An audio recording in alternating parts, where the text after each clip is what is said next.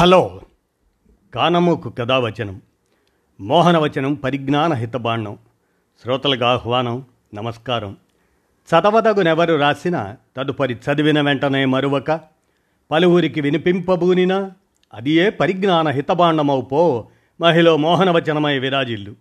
పరిజ్ఞాన హితబాండం లక్ష్యం ప్రతివారీ సమాచార హక్కు ఆస్ఫూర్తితోనే ఇప్పుడు డాక్టర్ దేవరాజు మహారాజు విరచిత అంశం.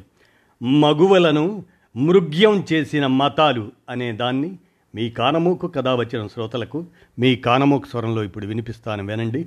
మగువలను మృగ్యం చేసిన మతాలు ఇక వినండి.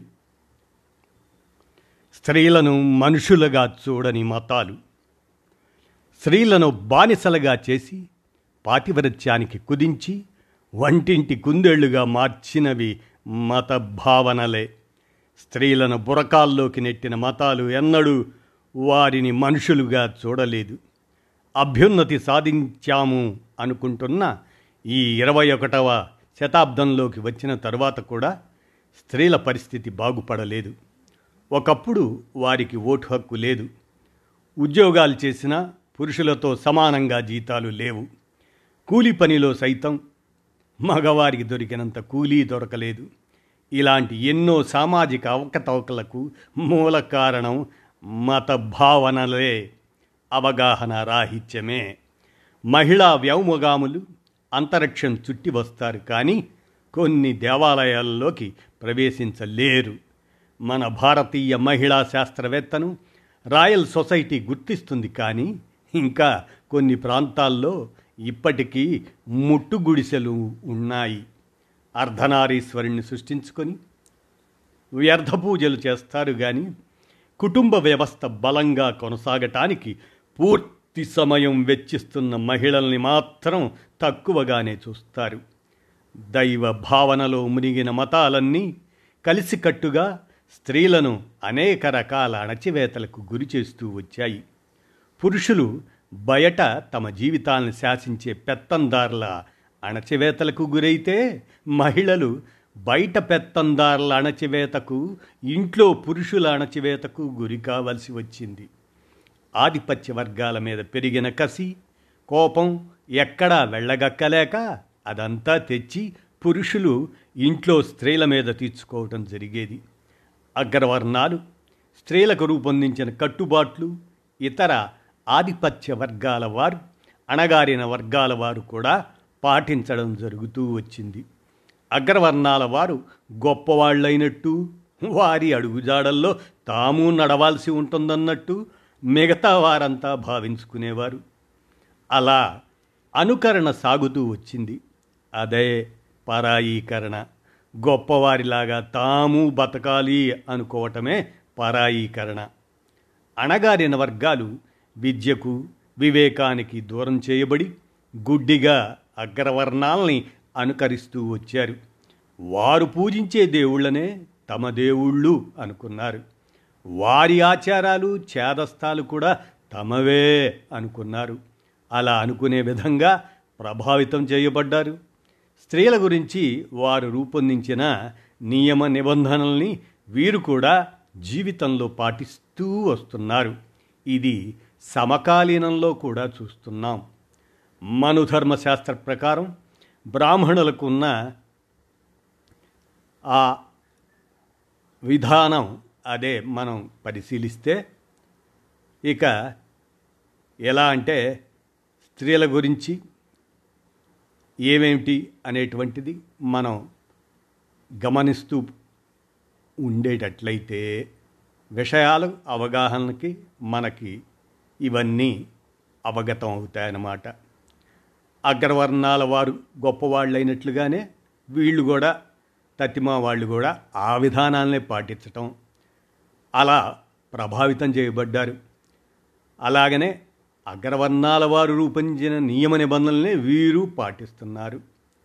అలాగనే అంటే దీన్నే పరాయీకరణ అని మనం ఇందాక అనుకున్నట్టే ఇక ఏదైనా సరేనండి. ఇది ఇలా ఉండనిస్తే మనుధర్మ శాస్త్రంలోనూ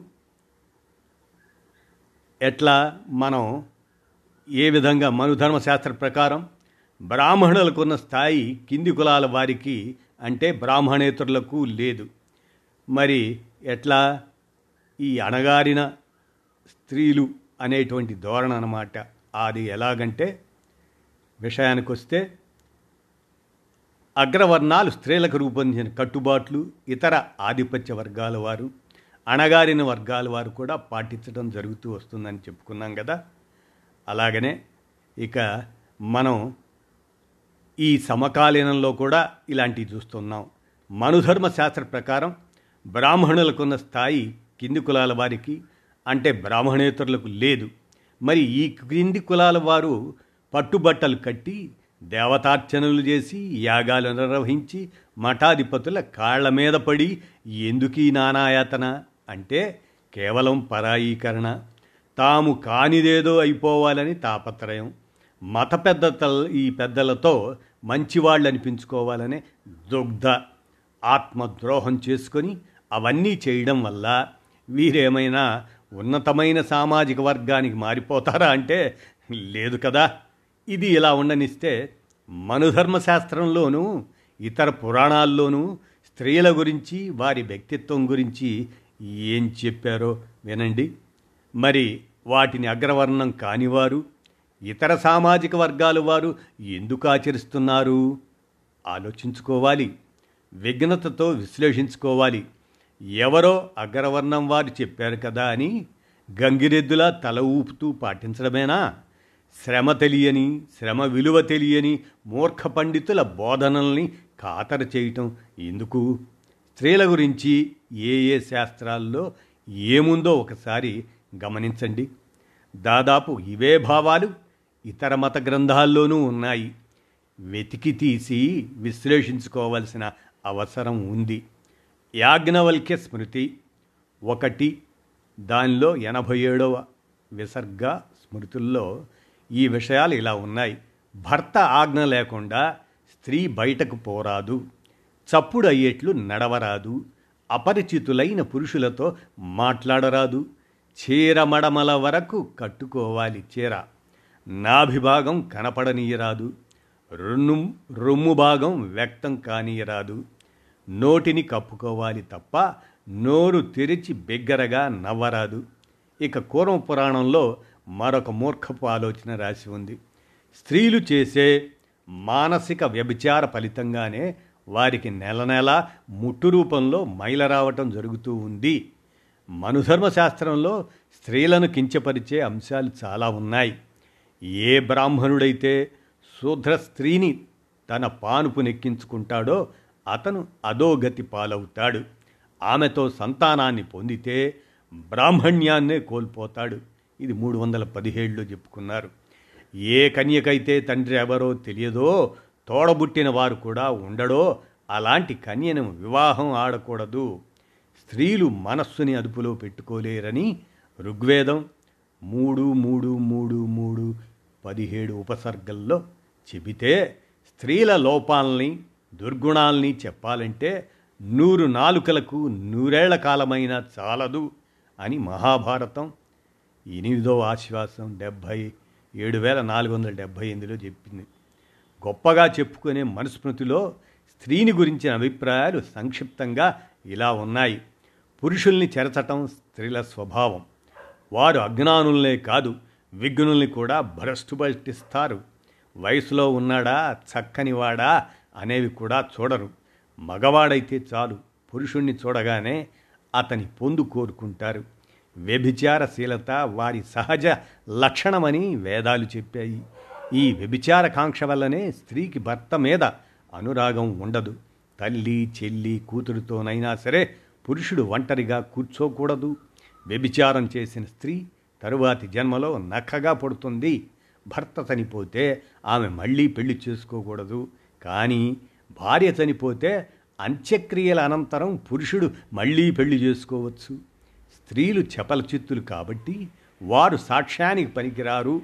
కొంచెం ఇటు అటుగా ఇవే భావాలు అన్ని మతాలు ప్రచారం చేశాయి. స్త్రీని బాహ్య ప్రపంచంతో సంబంధం లేకుండా అణచిపెట్టాయి.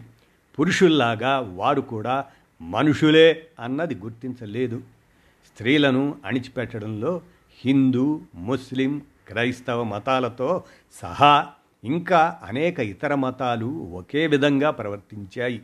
ఒకప్పటి మాతృస్వామ్య వ్యవస్థను పితృస్వామ్య వ్యవస్థగా మార్చేశాయి. మూలవాసుల్ని అణగదొక్కి వలస వచ్చిన వారే అధికారం చేపట్టినట్టు ప్రపంచవ్యాప్తంగా పరిస్థితి ఒకే విధంగా ఉంది. మతాలన్నీ స్త్రీలకు నీచమైన నియమ నిబంధనల్ని రాసిపెట్టాయి. అరబ్ దేశాల వృద్ధులు వారికి మనమరాళ్ళ వయసులో ఉన్న ఇక్కడి బాలికలను వివాహం చేసుకొని తీసుకుపోయి వారిని బానిసలుగా వాడుకోవటం మనం ఇప్పటికీ చూస్తూనే ఉన్నాం. మతాలు గొప్పవైతే అవి వాటి గొప్పతనాల్ని కాపాడుకున్న దాఖలాలు ఎక్కడా కనిపించవు. బైబిల్లో ఆడవారి గురించి ఇలా ఉంది. అక్క చెల్లెల్ని చూసి నిన్న రాత్రి తండ్రితో నేను శయనించి తిని ఈ రాత్రి నీవు అతనితో శయనించు. ఆ విధంగా లోతు ఇద్దరు కుమార్తెలు తమ తండ్రి వలన గర్భవతులైరి. వారు క్రైస్తవ మతమునకు మూలకారకులు. బైబుల్ ఆదికాండం పంతొమ్మిది మూడు వేల నూట ముప్పై ఎనిమిది దానిలో ఈ విధంగా ఉన్నది. అది అన్న చనిపోయిన పిల్లల కోసం మరిది ఉదయనను పెళ్ళి చేసుకోవాలి. లేకపోతే వెలివేయబడతారు. ద్వితీయోపదేశ కాండం ఇరవై ఐదు పన్నెండులో నీవు చూచుచుండగానే నేను నీ భార్యను తీసి నీ చేరువ వానికి అప్పగించెదను.